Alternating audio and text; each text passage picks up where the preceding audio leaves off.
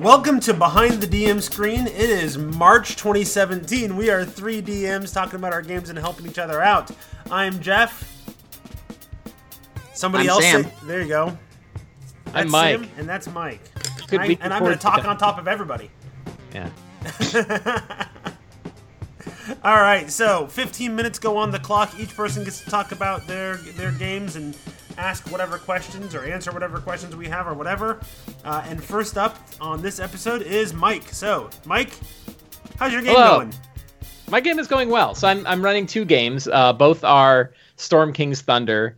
Uh, one game, say one game is significantly ahead of the other at this point. My my Wednesday group um, is is much further along in the storyline, um, and both groups are very different. One I think I mentioned before is a group of Zhentarim. This is my Sunday group, uh, and the game storyline for them has pretty much turned into how do we run protection rackets across the Sword Coast, uh, and that's nice because it's it's you know the motivation is clear. I can work off of it. It's like as long as there's like people that they can manipulate into uh, you know worrying about this stuff and there's a op- lot of opportunity to like plot with the giants in order to set things up to you know a lot of neat opportunities there i think. So that one's that one's been going smoothly. Um, the other group are harpers and um, that's been going smoothly as well but i'm hitting uh, I'm you know I'm hitting certain parts of the adventure where I'm like, oh yeah, now I've got to figure out what the hell's actually going on.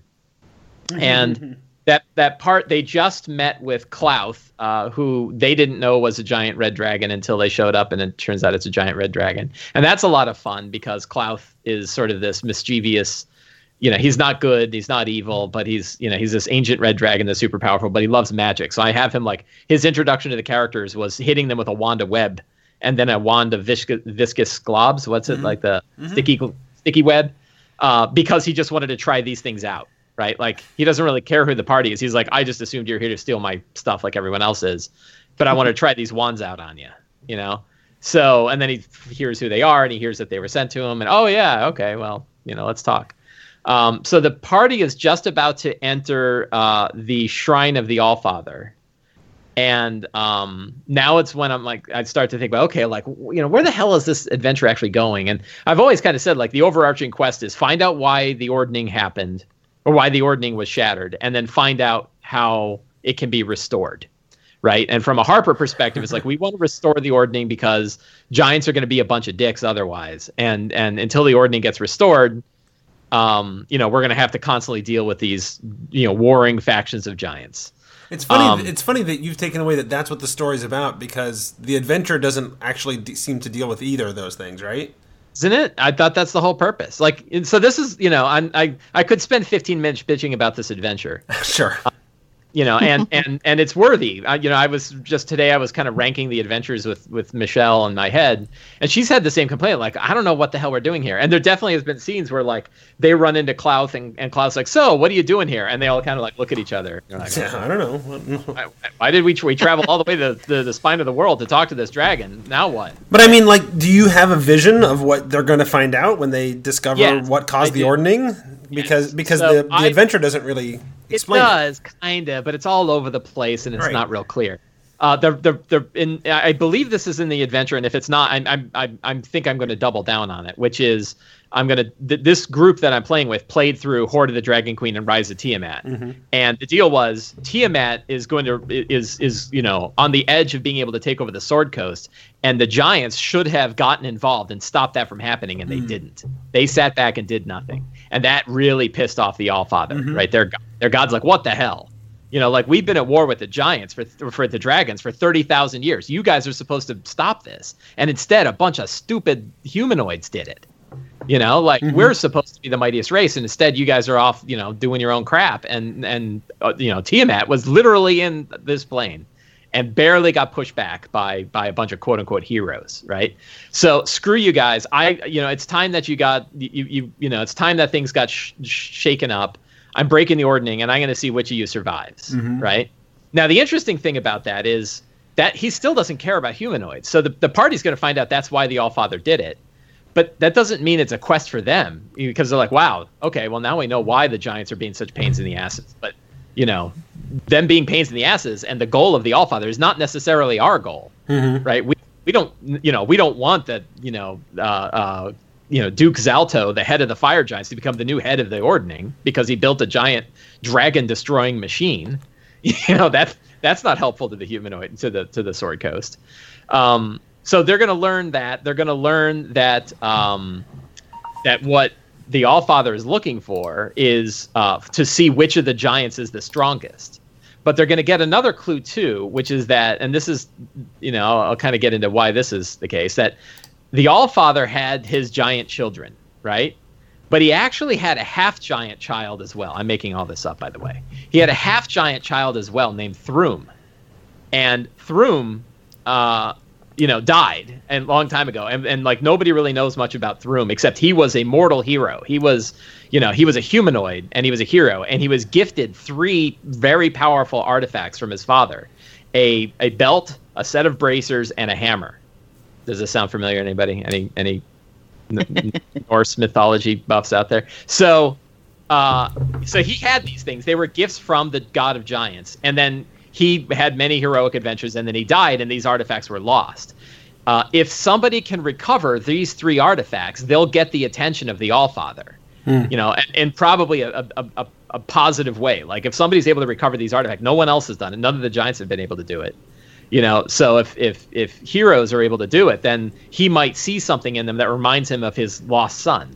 And that might give them an edge to uh, restore the ordning you know they might they might be in a position to be able to to talk to the allfather about how to restore the ordning so that's one subquest. The other subquest is there's these pains in the ass giant lords out there screwing up things the, the the frost giants are off on a wild goose chase looking for the ring of winter and they're never going to find it. Uh, the hill giant's just going to eat herself to death so you don't have to worry about her. So there's really only four giants you have to worry about. Um, the uh, cloud giants which are running around stealing dragon artifacts. Uh, the fire giants who are rebuilding a giant war machine. Uh, the um, stone giants and and i'll get back to what's going on with the stone giants in a minute and uh, the storm giants who have basically disappeared right? And one thing that pisses off the allfather is that the storm giants used to be the head but then they let deception and treachery come right into the court of the of the storm giants and screw everything up. Party's going to learn this too. So you know the party can get involved in deciding do we want to go fix this storm giant thing or see what's going on there? Or do we want to stop these other giant lords? Or do we want to recover these artifacts and get the attention of the allfather? They have these options available to them But why does Um, the, even if they get the attention of the old fa- father, why does he care about their plight? Well, at that point, like I think if if if if we have a character, and it might, it's going to be hard for them to recover all these things, right? So if they get the hammer and the belt and the braces, which by the way are the a belt of hill giants or belt of giant strength, the braces of of um, ogre power, Ogre power. and a hammer of thunderbolts. Okay. Uh, if they get all these things, he'll be like, "Wow, you know, you mortals. Not only did you manage to beat Tiamat down, but you also got the artifacts that my children never did. You know, if you could take out, you know, three of the three of the giant lords, then you get to pick who the next giant lord is. You hmm. get to decide the ordning, right? And then they've also got a bunch of giant friends now. They've got Harshnag and they've got the the mage and the you know a couple others, and they can say, hmm. "We want to." You remember that stone giant gardener? We liked him a lot. We want him to be head in the ordning, right? And they're like, okay, Stone Giant Gardener it is, right? So they if they get all that stuff and they and they get that attention and then the giant the giant says go kill you know get rid of Duke Zalto, get rid of Countess Sansuri, and get rid of uh, the Dodekong, and you'll have shown that you are worthy of deciding who the thing gets. So, Plus, we he, so he's going to name the three, or is he just going to be like, you know, take your pick, I- and then they get to I sort think of? name the three because I don't, you know, the, the, the Frost Giant, you know, I think the Frost Giant is, is, you know, I don't really care about, and the Hill Giant one is stupid. Um, and the Storm Giant thing, it's like maybe they get involved in that, maybe not. Maybe they get involved in that and rescue the Storm Giant guy, and then they he'll become a friend of theirs, and they can decide if they want to make it him. Uh, or Well, certainly there's an advantage in, in, in maintaining the status quo, given that storm giants are the only ones Right. that, that, that aren't That- you know, right. out to slaughter everybody. Yeah, right. So maybe they, they're, and right, and that's kind of the choice the party can make, right? Now the other thing is they we have a brand new player to that group who is playing a uh, Goliath. So what if it's her, right? She could become the new head. So that those are all kind of options that are out there. But I, basically, what I so so they're going to learn a lot of these facts when they talk to the Oracle. They're going to learn about the lost child of the of the All Father. They're going to learn about the the you know um, that why the ordning happened. Uh, they're going to learn that you know basically right now the All Father says I just want to see who wins, and then when they go back and talk to Harsh or talk to yeah Harshnag and Klauth and uh, Erlanthar, who's their Harper agent, mm. they're going to say like, hey, even though the All Father wants that, that we don't want that. So maybe we need to go after these guys. What do you think? You know. And by the way, the the one variable that's out there that's that even the Allfather's not happy about is the Dodekong, who's this stone giant lich, and he is outside of the ordning completely. He does not worship the Allfather at all. He worships Orcus. So you know what are you going to do about that guy, right? And and the the party may say, okay, yeah, we need to go into the Underdark, find the Dodekong, and, and destroy him and destroy his evil creation that he's got. Mm-hmm. So there's a lot of options, and I'm not trying to make it like a narrow quest line. I'm trying to make it sort of, uh, you know, the, the party gets a bunch of information, and then they get to decide how they want to do it. Mm-hmm. I think that the main quest is, you know, restore the ordning, and then how they do that is sort of up to them. And there's a few different options for them to do that. Um, but yeah, you know, the, the adventure is kind of a mess. And you're right, yeah. like I like all know, that stuff. That that that would be great in the story. You should like write that up and sell it so that I can run I'll that adventure. I'll do articles on Sly Flourish. Um, I mean, the Dodekong thing is a, is sort of the, the big one. The rest of this is is relatively you know kind of easy to set up. Maybe the Thrum quest to go get it. Ah, so here's the question I have for you guys. Uh, the hammer. So with with Yawning Portal coming out, uh, I'm going to make the hammer uh, replace Whelm in um, uh, uh, uh, White Plume Mountain. Yeah. So they have to go into White Plume Mountain. They have to get it. And the funny bit of there is Klauth is the one who put it there, and he just wants to watch the players go through White Plume Mountain because he just really likes messing with them. Sure. Right. It's like, hey, yeah, I know where it is. It's in here. Oh, by the way, what'd you think of my dungeon? Did you yeah. like that? You like floating? You like the right? So he'll just be a jerk. And then um, the belt I'm going to put in Darkhold, which is his Zhentarim. My, my, I was talking to Michelle today, and she said, you know, we dealt with his Zhentarim. It'd really be fun to kind of screw with them some more. Well, the Zhentarim have a big base called Darkhold, mm-hmm. and in and Darkhold used to be a hill, a, a big giant fortress thirty thousand years ago. So the idea that in there the Zhentarim are holding uh, the a belt of you know X giant strength. I don't know mm-hmm. which one, you know, and they can go in and get it, you know. But then where do I put the bracers? What would be a cool? Where's a cool location where I can send the party to go get these, you know, Thor-like bracers? Hmm. What if you they know, were? What if they were already found? Like what if so, what if what if they were you know speaking of, of Tales from the Yawning Portal, what if they were just like sitting up above the the the mantle. you know the back mantle or whatever as a trophy and nobody realized just what they were. They're just hey, cool gauntlets of ogre strength, you know, something from from Mirth's old adventuring days or whatever cuz Mirth the Moneylender mm-hmm. used to run the Yawning Portal. Sure. Um, you know, so it could just be the thing, and then they just have to, you know, it can be a little urban thing, and they show up, and, and there's a little, you know, hey, what can we do to get those? you know, and then mm-hmm. they then they either run a, a, a, you know some sort of caper where they got to steal from the the famous yawning portal, or you know do some tasks for the the the owner or whatever. Right. Yeah, that's a good idea. Sam, what do you got? Anything?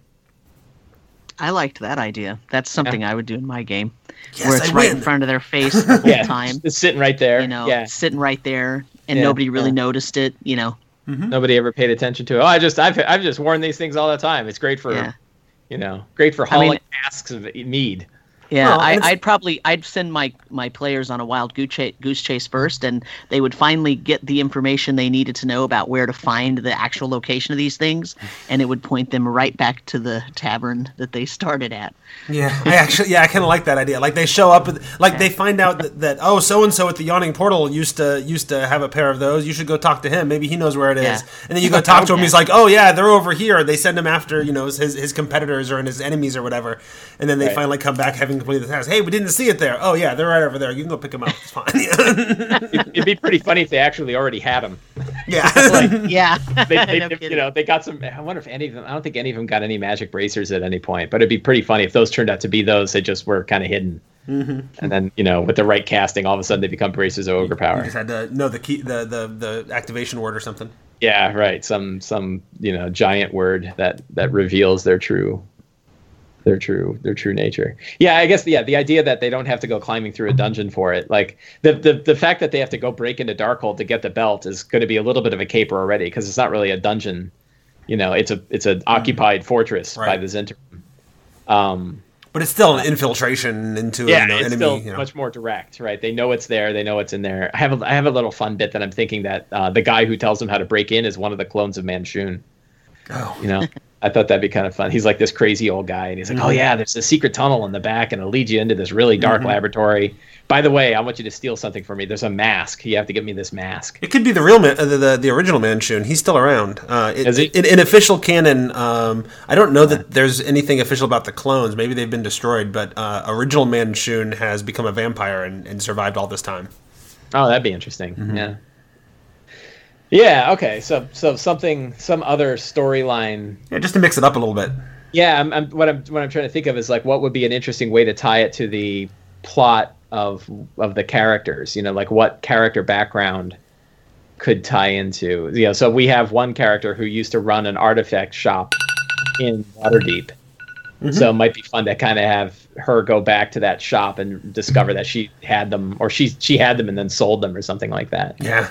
You know, long ago, and she was like, "Oh my god, I gotta find that person I sold it to and go buy it back." Or maybe their friend Harshnag has been wearing them this whole time. Yeah, well, what does Harshnag need gauntlets of ogre power? Right, exactly, because he doesn't need them. I, They're, I thought they looked cool. yeah. Maybe the glutton ate whoever had them and just threw them in a pile. Right. You have to go through the Hill Giant The Hill Giant in order setting. to find Mhm. the gauntlet. I really don't like the Hill Giant one. So my group is going through the Hill Giant place right now, and just you know the idea of this The Zen know, group? giant. What's that? the Zen group or the Harper group? The Zen group is going through the Hill Giant one, so they're going to find it out. It's just that one never really excited me. It's just I don't know. So are you are you incorporating all of these ideas into both groups? No, I, I don't Just know Harper what the hell I'm going to do with this Zhentarim group. Um, I'm just going to, you know, I'm playing. You know me, I don't I don't tend to plan things out to a far degree, so I'll just kind of see how things go after they do the Hill Giant place, and and You're see such where a they lazy end up. dungeon master. Well, you know, why why bother? Like they're just gonna go they're gonna go whatever direction they go anyway. So you know, if I'll I'll come up with all sorts of zany ideas, and then they'll they'll they'll just ruin them. Stupid players. Um, yeah, so I don't know, but they're gonna do the Hill Giant one, then I'll figure out where they're going next. Because I think actually I'm gonna have them. Oh, I know what I'm gonna have them do, and I know I'm over, so I'll be real quick. Uh, their goal is to find uh, how to start getting around the Sword Coast faster and their options will be uh, reactivating old uh, red wizard portals that were put in place a few years ago and then abandoned um, steal the harper portals that are around there or make an alliance with ex members or with with members of the cult of the dragon in order to get an airship The airship, yeah, because that's Yeah. actually in the adventure, right? It is yeah. And I mean, the idea that the Zhentarim are going to work with old cult of the dragon people to, to have a, an airship sounds like a kind of fun option. So i'll kind of lay all those out and then they get to decide how do they want to move how do they want to move fast. But the Zhentarim are basically going to you know their their goal is to be able to get around the sword coast quickly once they uh, once they get rid of the hill giant. Cool.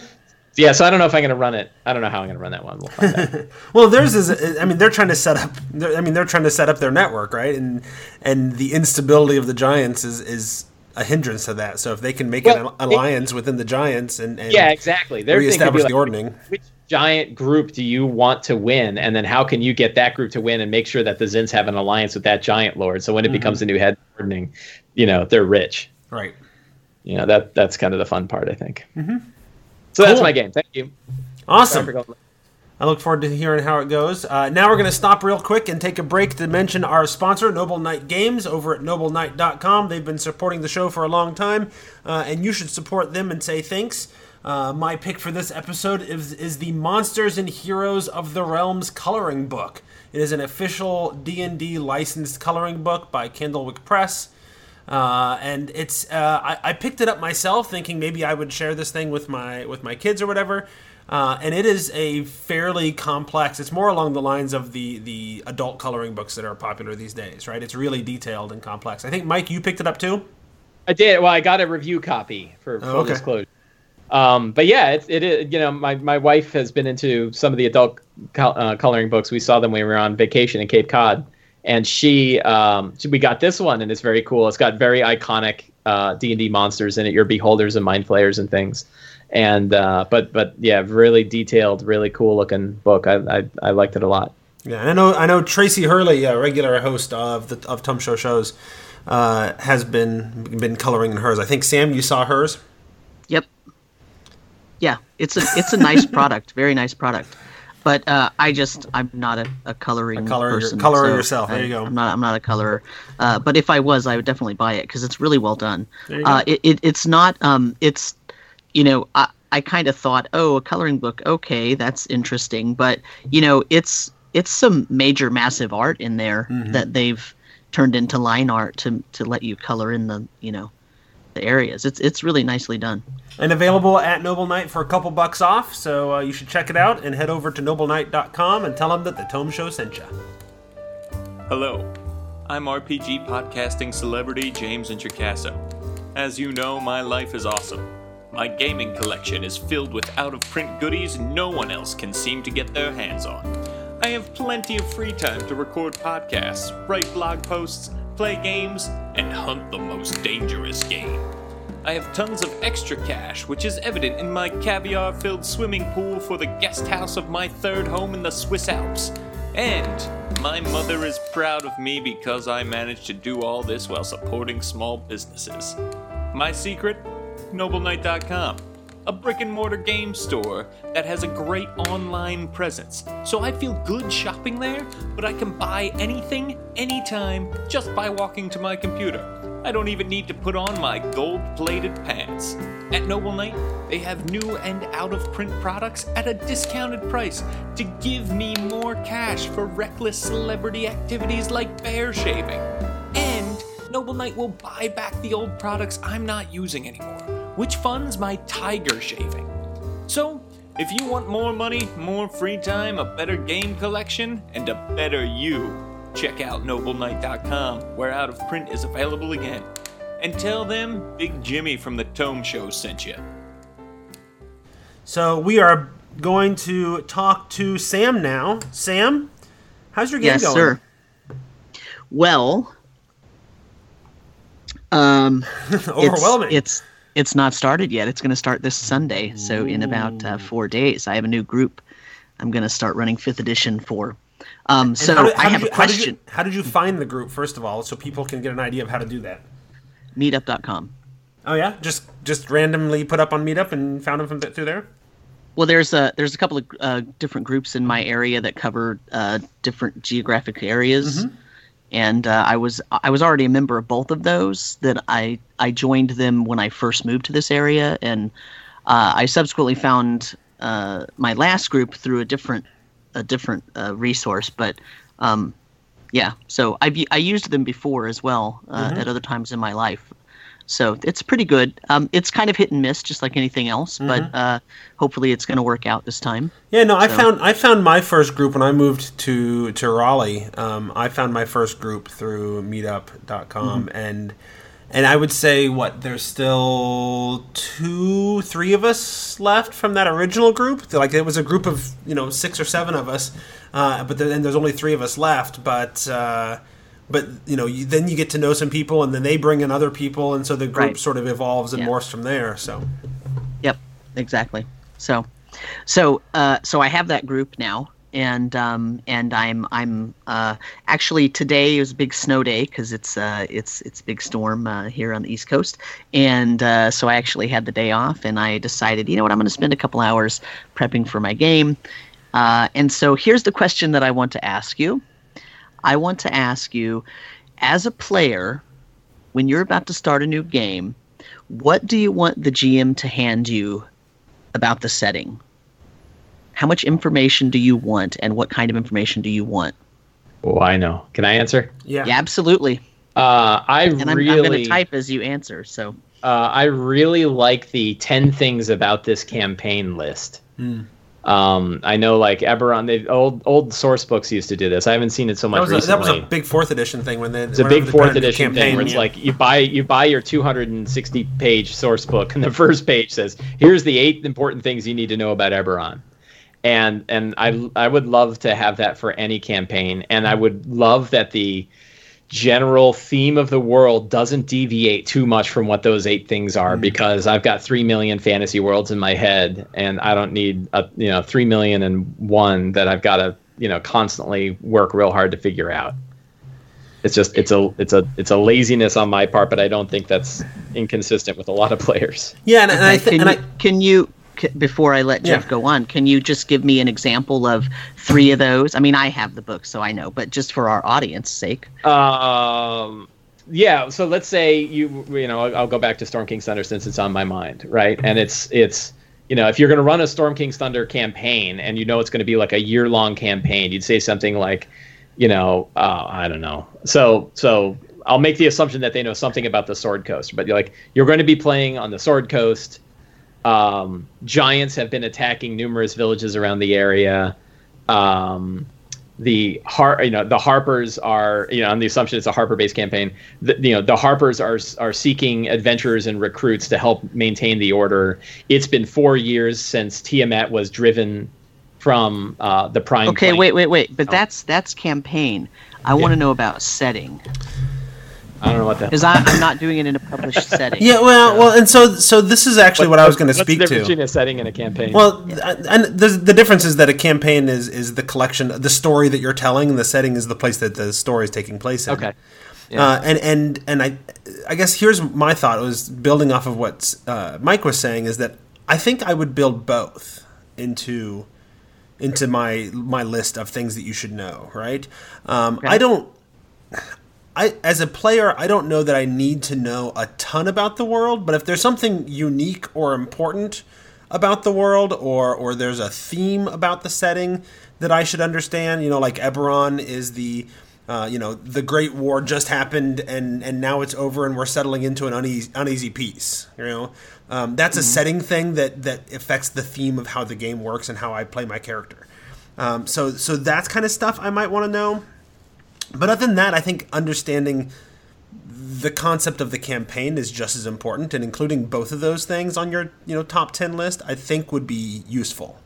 Yeah, I, I guess that's what I was kind of getting at is as a player, I'm not really going to get much difference between now if you're if you're designing a completely unique world where like magic is all done by devouring souls from children, you know, that would be an important Right. point. That'd be an important bullet point on your list. But on the assumption that you're you're working off of some kind of traditional fantasy world, um, then then you know I think I would mix the two. You know, so if you've got if you've got unique aspects of the game world that's that's different, and it and I don't think it's wrong to say like you know this is going to be a, a Norse mythology based setting. You know, and you, you know so that people can go oh okay I got it Thor and and Winterlands and and lots of you know snow. Um, well, and and because what what this kind of a document is doing, or, or you know what this bullet points are doing, is is you're establishing the the the social contract of the game. Right, you're saying this is the the theme, and this these are the, the the kinds of things I want to explore in the stories. You know, are you on board with that? Because this is where I'm thinking to go. Yeah, and actually that's that's a good idea. That like rather than make it hard and then say here it is and we're done, kind of having the conversation with players about is this the kind of campaign they want to play in could be could be important.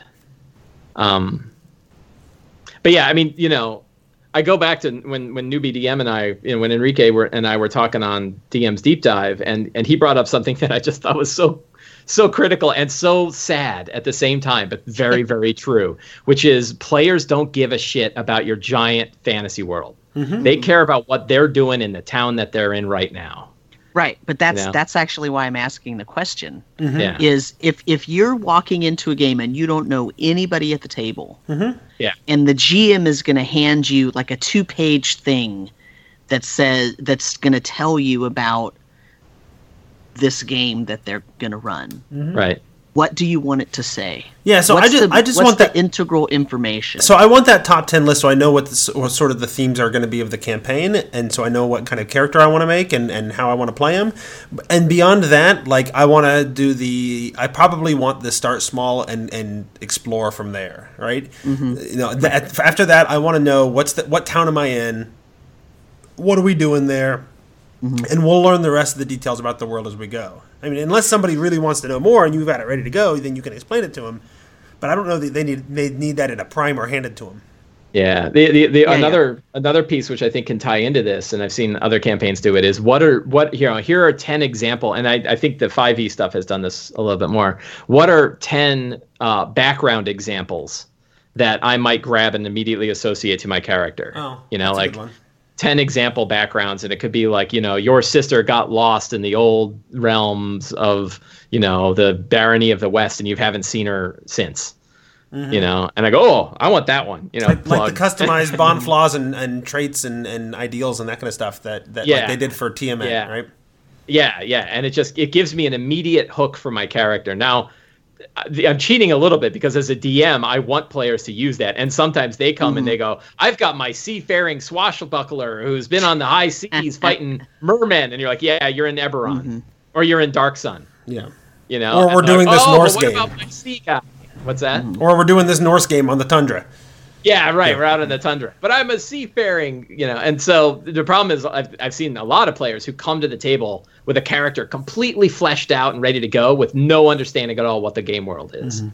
Um, so that that We're- is an we're answer gonna to your question. Yeah, we're gonna spend the first part, half of the first session Yeah, talking about what kind of game we want. It's- so you're just make- doing, you're doing a session zero. Let's build the world and make yeah, our characters. exactly. And and I want to start them out. I mean, I have I have the map of where the region they're going to start in the world, and and I have like you know my little chintzy. You know, here's two pages about what's going on. Uh, and and that's a good idea. I can do some Bonflaw trait uh, things and some background stuff. Well, um, yeah. And so you know, you know what I did with my current campaign, and I know it's my, not my turn yet, but um, is that I started with a lot of questions, and I, I, I gave them a map, and I said, okay, point to where on the map you want to start. Okay, there's that chain of islands. Now tell me about it. What's the government like? And I let them sort of build out the world. Uh, but that way they took some ownership of what was going on, and, and then I'm like, okay, so so give me give me the big bad. What's the threat? Okay, what's a p- potential ally that you might seek out? You know, I asked them a bunch of those kinds of questions, but I also knew what the adventures I was going to tie in, and so I asked some pointed. Okay, so you've heard of this guy? How do you know him? Or here's a list of five guys. Which two do you know and how? You know that kind of stuff. Uh, and so I, there was a lot of world building that they did. So by the time we'd done that in session zero, I didn't have to introduce them to the world because they introduced it to me. I just sort of took their ideas and, and melded them together and said, okay, here's how I put all that all those pieces together. Here's the world, you know. And now the rest of the world, they have no idea. Uh, I did a very uh, points of light sort of thing, you know. Um, and so you know you don't know what's out there in the rest of the world, and they're kind of discovering it. They're starting to discover it now. They've left their their home nation for the first time, um, you know, in the whole campaign recently. So they're starting to discover the larger world. Okay. So I don't know if that's helpful I- to you at all because you might have a whole setting already ready to go. so Well, I mean, I'm just using my homebrew setting, but I, I generally, you know, I want the players to feel some ownership, so I always let them determine lots of things, you know, and I, I kind of do a, it's part of the cooperative party building thing that I do. I, I ask them questions about their relationships with each other, Yeah. and then I ask them about, you know, well, how did you get to the place where you are right now? How'd you get to this mm-hmm. town, and why did you go there, and and you know, what was, you know, a thing that bonded you to these other these other players, mm-hmm. these other characters, you know, and and I have them, you know, I, I sort of try to integrate the environment they're in with that, but I haven't actually done the, you know, who's a potential ally, who's a threat, uh, like that. So that's a, that's a good thing I could do. Yeah, interesting, interesting. okay, any other questions? You I- still got three and a half minutes. I- Well, I, I always just um, you know walking into a, a sort of fresh group and and I have a homebrew world that has a history, but you know them as characters their their characters don't know all the history of the world. So it's sort of like that's kind of why I was asking, you know, what is it that you absolutely have to know about this setting that somebody mm-hmm. who grew up in this setting would probably know? Like is there are there like the four things that everybody would know? Mm-hmm. You know, and, well, and it's not that much different than like when I when I throw my when I decide to run a game and we're in the Forgotten Realms, right? Well, I, I obviously can't introduce them to the entirety of what the realms is. There's just too much Right. history and too much lore and, and too big and whatever. So so we pick our region. Okay, well we're gonna play in Mulhorand. Let me give you sort of the bullet points of what Mulhorand is all about. Maybe give you some background options, like Mike said, um, you know, and, and then you know it's it's going to be kind of a an Egyptian themed thing going on, but it's in this fantasy world that's kind of tucked away in the corner, and everybody else doesn't really deal with them, and you know, um, you know, I, so I give them those kind of bullet points, and then let them explore the rest of the world from there. Mm-hmm. Mm-hmm. Okay. Cool. All right, I have a, I have a question yeah. for you. Sure.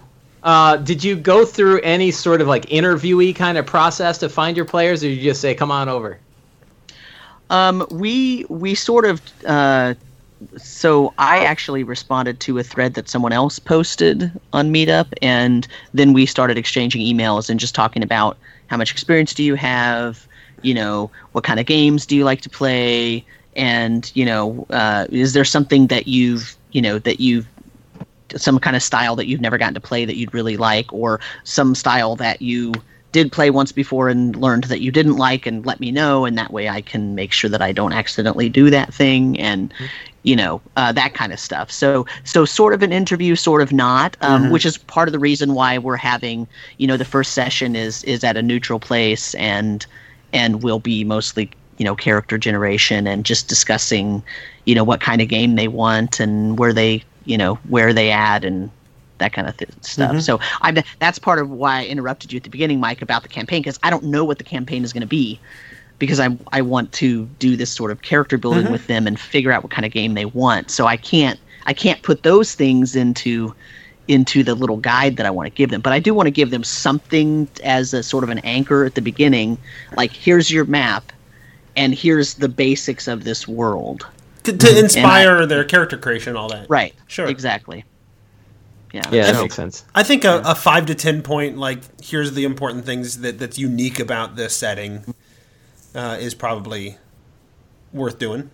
Yeah, and then you could okay. add, you know, you could fill in the, the the rest to get it up to an even, you know, ten or twelve uh, once you know what mm-hmm. the campaign's going to be about. Yeah, for the for the next session.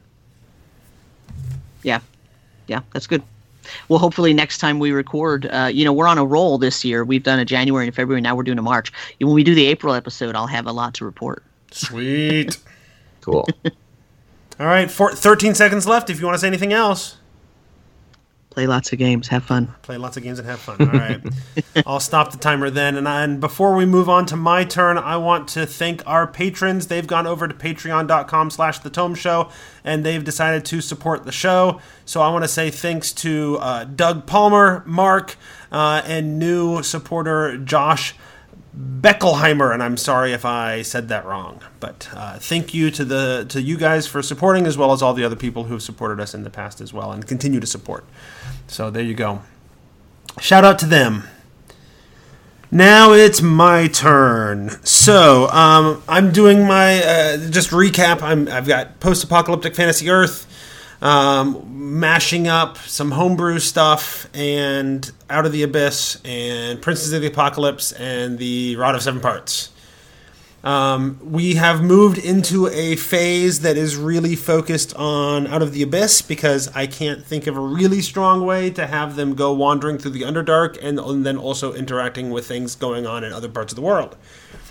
Because, um, you know, rod pieces of the rod of seven parts that they're next in line to find are not in the underdark. Uh, and the prince of the apocalypse story is kind of takes place in a single location so and they're not in that location. So we're kind of in the in the uh, a big out of the abyss phase at the moment um, they are they the council has happened at Gauntlgrim.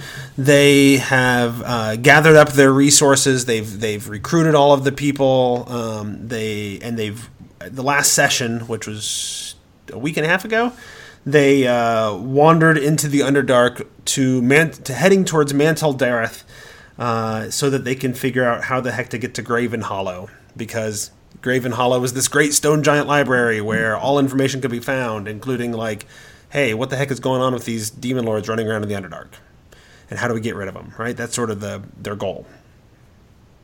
Uh, so, the last session though, we played for six hours, and the entire thing was just travel from Gauntlgrim to um, to Mantol-Derith because the book describes it as like a month long journey, and so I wanted it to make it a decently long journey. Um, but I and I shortened it a little bit to like 20 days instead of you know 30 40 whatever days just because like a full session uh, a full six hour session of what was literally rolling on the random encounter chart gets a little tiresome right? I mean, I pre and I sort of set it up on a big grid. I filled a sheet of paper. I filled up a big grid, and I and I pre-rolled everything, so I kind of knew what was coming up, and I could re- rearrange some things in order to to integrate some story into it as well. And and so it wasn't just completely random encounters. That each encounter served a purpose to highlight like the madness that's going on in the Underdark, and as people go crazy, or people just randomly disappear, or you know they run into uh, a member of the Society of Brilliance. Do you remember them, Mike? Is Mike I don't think there? I. Okay. I'm still here. Can you hear me? I yeah. had it on mute. Sorry. No, you're fine. Uh, that is that all the second half? No, so the Society of Brilliance is this weird, like, uh, academic Underdark organization, and on the random encounter tables, like, there's a chance that you just run into one of them. Huh. Okay. Just, yeah. Just, I never, just out doing research. So they've run into like three member. Well, they've run into the Society of Brilliance three times, but twice it's been the same person. Hmm. Uh, and so, so they're like getting to, there's there's weird academics always out running around studying the Faerzress, and we keep bumping into them, you know. And and every time they do, they're like, "Hey, you found out any more about the demon lords? Let me. T- we'll share what we found, and you, and you share what you know. It's a big exchange of information time." And it gives me a, a, an opportunity to organically sort of do an info dump. Oh yeah, Orcus is running around doing stuff too, and, and somebody heard about Graz'zt do, doing a thing or whatever. Uh, and so that so but they they I mean it was literally the entire session was just random encounters. It started with them organizing and preparing the trip and making sure they had enough food to feed them feed everybody because they've got the sort of the small army with them now. Uh, you know, and, and that's sort of a thing that the book sort of encourages that you do, and, and you know, to highlight just how dangerous traveling through the Underdark is, and, and doing it with a large retinue is is a whole different challenge. And so there was a lot of math and figuring out, okay, well, how much food can we afford, and how do we carry it all, and you know, how many how many riding lizards do we have, and what can it carry, and and uh, you know, how much can we forage for each day, and whatever. And then the session ended with, and you arrived at Mantol-Derith all right, mm-hmm. see you next time. You know, so it was literally just a whole session of plan out your trip to the Underdark, and then random encounters all the way there. Yeah. Uh, How which, did did, is, did you feel they were exciting enough?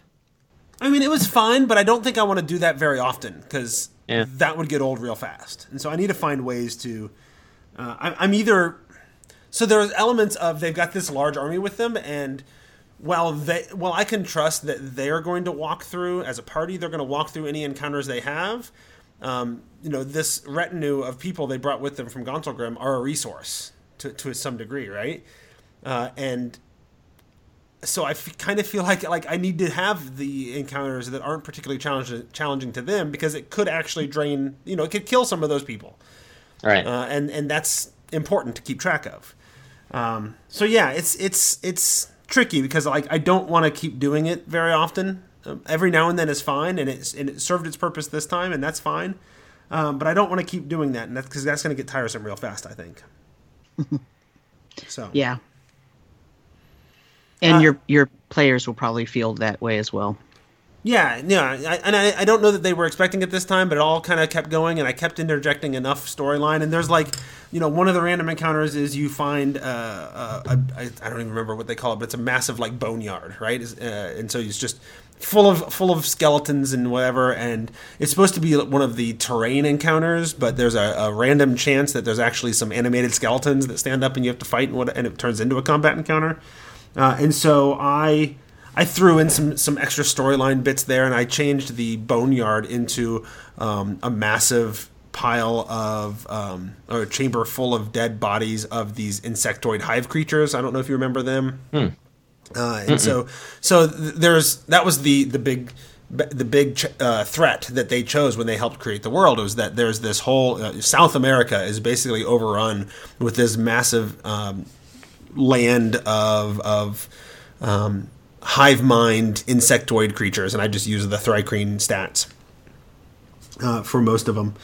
Uh, and they they travel in like giant, mobile, like hollow centipede like creatures, you know, and they they come out of the scales on the side of it, and they, they float on the water, and uh, so the, everything is sort of this organic hive thing, and and what they don't know is that these creatures aren't actually bad. They've never actually been trying to kill you, but they're creatures of order and they sense this thing at the center of their homeland, which is a source of chaos, and they're just trying to get to that to to, to destroy the chaos because they're right. you know creatures of order, but there's no way for them to to communicate because they're a hive mind uh, people, and so there's no you know they're alien enough that there's just no way for them to talk and realize what's going on.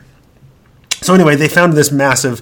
Uh, instead of a boneyard, I just turned it into this giant pile of those. Oh, they must be running around the Underdark again, searching out sources of chaos and demon lords. You you would think would attract that kind of thing.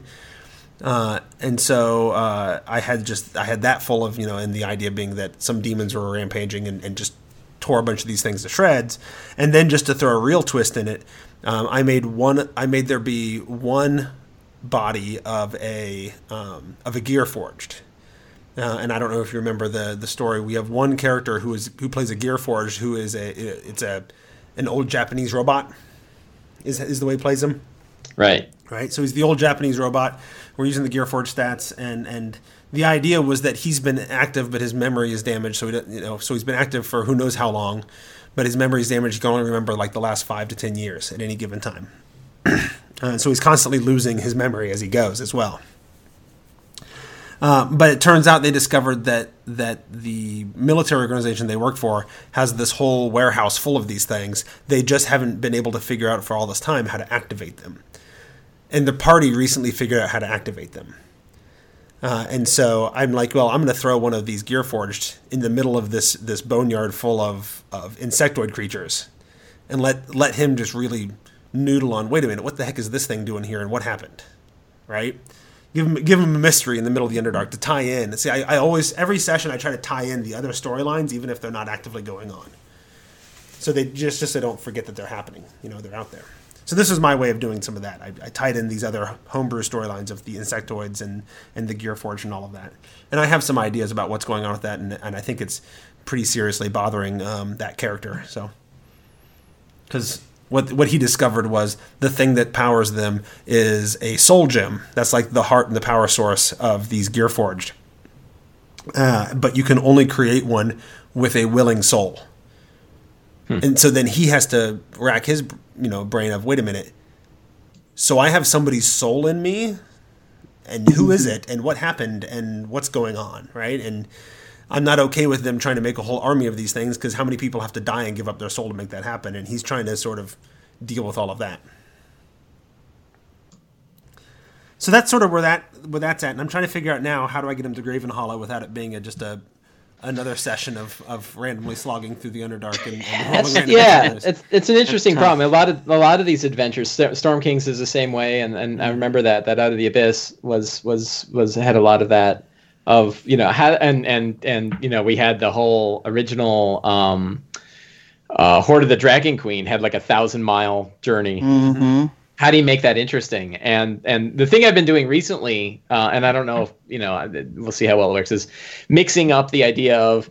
You, yeah, hey, you tell me. Here's the situation. Here's what you're going through. Tell me an interesting thing that happens along the way, and then someone else tell me how you how you got through it. Mm. Right. So so kind of pushing so that there's at least a memorable situation between the journey. Um, and then the other one is is sort of designing, and I think Out of the Abyss had one of the better random encounter tables mm-hmm. because it did have that fantastic terrain feature. Yeah. Um, I don't know that you need like I don't know that I need more than one of those per journey. Like even if it's a long journey, you might say you travel for almost three weeks, you know, relatively uneventful, you know, and then one day you come to this thing, right? Mm-hmm. Um, well, and what you may not know because you didn't do the second half of that adventure, right? Right. So in the second half, you, you, you go back and you use the same random encounter tables, but then there's this thing where every other day another weird thing happens. Hmm. Uh, and so, and it's stuff that's going on because of the presence of the demon lords and the the madness that's happening, whatever. And it's stuff like you know, the food, you know, a, a week's worth of food goes bad. You know, mm-hmm. all of a sudden it's just full of it's full of uh, you know uh, maggots or whatever uh, or um, you know D6 people in your in your retinue suddenly just go crazy. Like they they they developed some form of madness. Right. Um, you know, uh, or you know, there, there's one where it's just like, uh, in fact, this happened literally right before they got to Mantol-Derith. Um, they were having a conversation with, you know, as they were walking along through the tunnels with two members of the retinue, and they turn their head, and all of a sudden they're just gone. No, just two people just randomly disappeared. Bam, gone. There's no way to find them. There's no way to find out what happened to them. That's just a thing that happened because the Underdark is crazy right now. Mm-hmm. You know, and so all of that stuff like puts these weird wrinkles and things too that makes it uh, more dynamic and interesting and connected to the story. So it's interesting, but yeah, and, and so I, I, like playing up like things are crazy. Right. I just don't want to keep doing it forever. I don't want to, I don't want whole sessions. And I don't want half Yeah. of, half of the campaign to just be them walking around in the Underdark, running into things. Right. Right. Right. So What do you What do you think, uh, uh, Sam? Um, I think it's an interesting problem, you know, and I, I was thinking actually about like adventure design and, and how, you know, one of the ways that um, that I think they've sort of brought, when I say they, I mean WotC has sort of tried to bring back the kind of old school kind of game is by putting a lot more travel in the actual scenarios. And it makes it feel like there's more story there. You know one, one of the big complaints about fourth edition was it's just fight move over here fight move over here fight move over here. And there wasn't enough story in between. Uh, and when they started adding a little bit of travel to those adventures uh, you know in the final couple of years of fourth edition when they did like Gardmore Abbey and they did the Reavers of Harkenwold and all that those had travel sort of built into the the the the design of the adventure itself. And i think they sort of carried that through to fifth edition and tried to make that part of what you do when you're when you're gaming is you're traveling. Unfortunately there's not a lot of ways to make travel really exciting.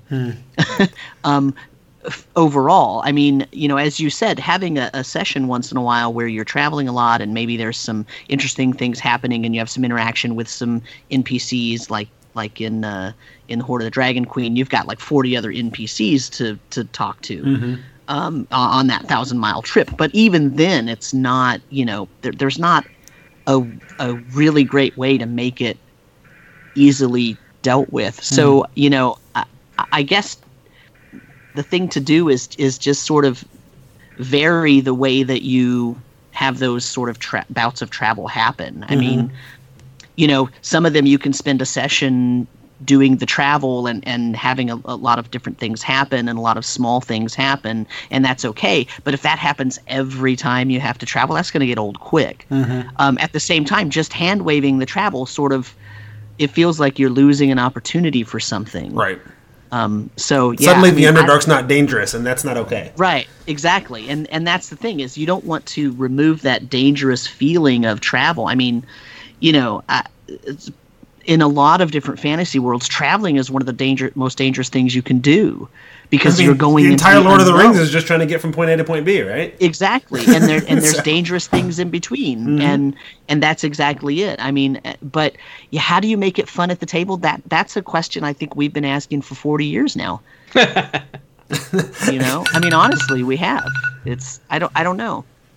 Yeah, and and I, and I think maybe I'll just vary it a little bit. Um, you know, I'm getting to a point where I think I'm tr- I'm also trying to figure out how do I get them like I don't want them to spend the next five levels running around in the Underdark dealing with Out of the Abyss, although Out of the Abyss is written that way, right? Um, so I'm thinking like after they get to Gravenhollow, there'll be an opportunity to get back to the surface and do some stuff with Prince of the Apocalypse again, and then you know back then head back again to actually carry out the the task that they figured out in in Gravenhollow and whatever. So I think uh, there'll be some opportunities to do some other things. Like out of the uh, Prince of the Apocalypse doesn't have a lot of travel at all within a relatively small, self-contained area. And at this point, the random encounters are easy that I just hand wave them, and they don't have an army with them, so it's kind of okay.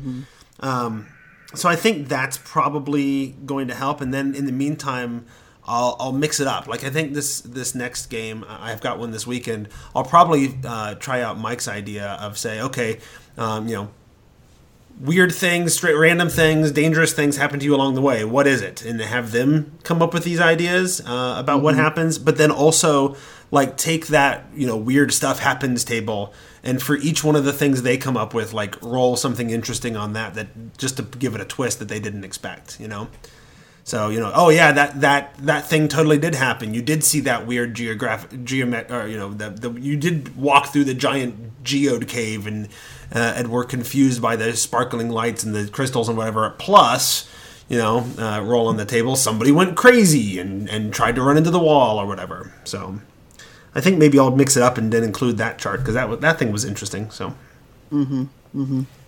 Although it's I, an interesting it's an interesting idea to let them kind of decide um, and then you can actually give them you know little small benefits if they come up with something really interesting you know uh, maybe inspiration or or or if they bring up something or think of something that really adds to the lore of the campaign. That's that's really cool. Chance to earn your inspiration for the day. Yeah. Cool. I like it. I'm going to try that out. I didn't even get to talk about my other group. I'm, I'm still running that group uh, with kids. My group of, of 12 and Can I- 13 year olds that have just gotten way too big. Can I ask uh, a question about your game? Yes.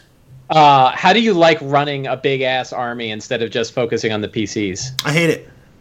Yeah, I- like I- that was one thing when I looked at with that adventure. I said, you know, I'm not going to do that.